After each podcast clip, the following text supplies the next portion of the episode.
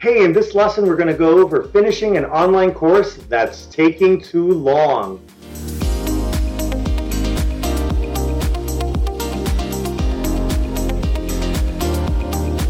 Hi, in this lesson, we're going to go over finishing a course that's just taking too long to get completed. So, first of all, let's think about some of the main reasons why you're not finishing your course and they fall into two big buckets. Number one is your time management, and number two is the course scope and goals. So, time management is about you and finding pockets of time that, that's going to get this done. When are you going to do it? When are you going to find quality time? Or maybe there's just a lot of work to do. So, that's time management. And then, secondly, course scope and goals is really about what are you trying to do? What's your target? And maybe you're trying to climb a mountain that's just too big, or you just got to take it chunk by chunk. So, that's what we're going to talk about. So, let's first get into time management uh, techniques and tricks that you can use. The first one is to use weekly time pockets. So, as an example, every Saturday morning or every Wednesday night, you're going to go and do two, three, four hours of, of stuff that's going to help you complete your course. Okay. And you're just going to hit it. You're going to lock it. You're going to put calendar reminders. Everybody in the family, everybody at work, everybody's going to know that on those particular time slots, they're reserved for this particular activity, which is working on your course. Another option is to just find a few days and do it. Maybe it's your Christmas break. Maybe it's spring break. Maybe it's a long holiday weekend where you combine Friday, Saturday, Sunday. And this particular holiday, you're not planning on doing anything. Or maybe you are, but just you're going to do something at home for just a few hours. You're not going to go away the whole weekend.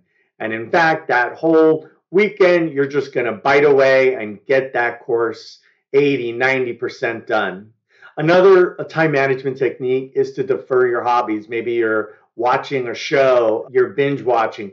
Maybe you can watch it later. Maybe you have a hobby, or maybe you do, you know, basketball, or you do a certain, you know, group or club or tennis. Whatever it is, maybe you just downgrade for one season and get this course done. And then you can come back in. Okay, you don't have to stop it. You could just downgrade or defer uh, your, your hobbies and activities. But that's one way to find some good quality time to get things done and hit and boost your priorities. Another option is to use text or a bulleted list. Maybe you're trying to create every single slide, every single bullet, every single video. Take it up a notch and just do the outlines. What are your modules?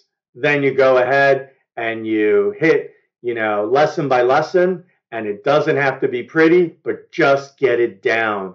Get it down on paper. Just put your notes there. Doesn't have to be full paragraphs or sentences. A couple of words. In this lesson, we're going to hit bullet A, A, blah, blah, blah, bullet B, blah, blah, blah, bullet C, blah, blah, blah. That's it. And bang that out for all your lessons okay, and start very high level and bring it down by chunking it, okay? So that could really help you get stuff done. Another thing that you can do is you can get help. Maybe you have the slides, or maybe you have the content and somebody needs to make the slides for you. Or maybe you have the, the videos, but you're just poor at editing, that's not your thing. Get somebody to help you edit your videos or maybe you're done with the videos and you need somebody to upload the courses, the curriculum, and you can go get a service to help you prepare and uh, load up your course. Another time management approach is to just treat it like a marathon. So if you really want to do something big, you can't do it in a weekend. It's going to take a while. So you just got to have a cadence and you're just going to work mile by mile just like a marathon. Okay, it's not a sprint. You can't get it done. It's too big, and you you're convinced that that big goal is the right goal. So then just keep working it. You know, keep taking bites out of that apple, uh, and you know, just get it done. Okay, so that that's another time management approach to to get your goals done. So now if we switch over and we think about what is it that you're trying to do? Are you trying to, you know, climb this giant mountain, run a marathon, or just do this little thing, but you haven't been able to do it? So let's really think about kind of your your target, your goals with this course. One of the first things you could do is you could potentially narrow your scope. Maybe you're planning 27 modules when really 10 modules is good enough to get you started, especially if it's that first course and you're just there spinning and it's taking you years to get that first course done. So you could potentially narrow the scope, right? That's the width, the total topics that are discussed. The next thing you can do is to go shallow. Maybe you have fewer lessons per module. So instead of going very deep on every single module, you can just hit a couple of items on every module. So you get it done, you get a you get kind of module by module done because you're not getting stuck in every module and you'll never get to the next module. So that's that technique is kind of going shallow.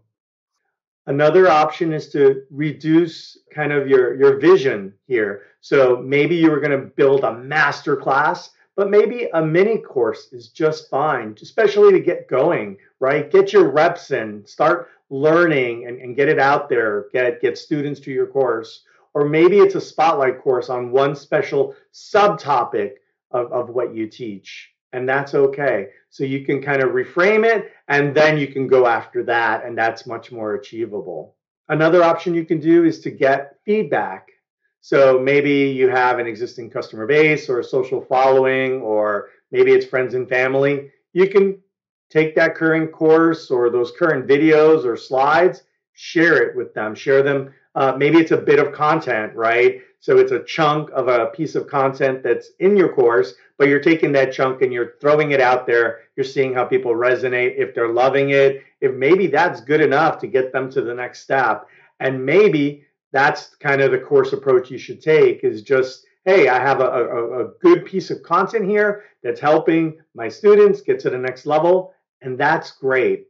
Or maybe some of that feedback's negative, and then you're like, you know what? Let me not even hit that topic or let me start all over or something like that. But at least you're getting feedback so that you can zigzag your way towards your successful you know completing your course. Another approach is maybe you have the core content but you feel like oh my gosh i don't have everything ready for to have a proper course. It doesn't look like those other co- courses. I don't have pdfs i don't have bonus materials i don't have extras and surveys and uh, quizzes. That's okay. You can do that later. Or just have one you know one simple survey or one simple quiz. Or maybe it's a maybe it's a word doc and that's good enough for now. And later you'll make it interactive.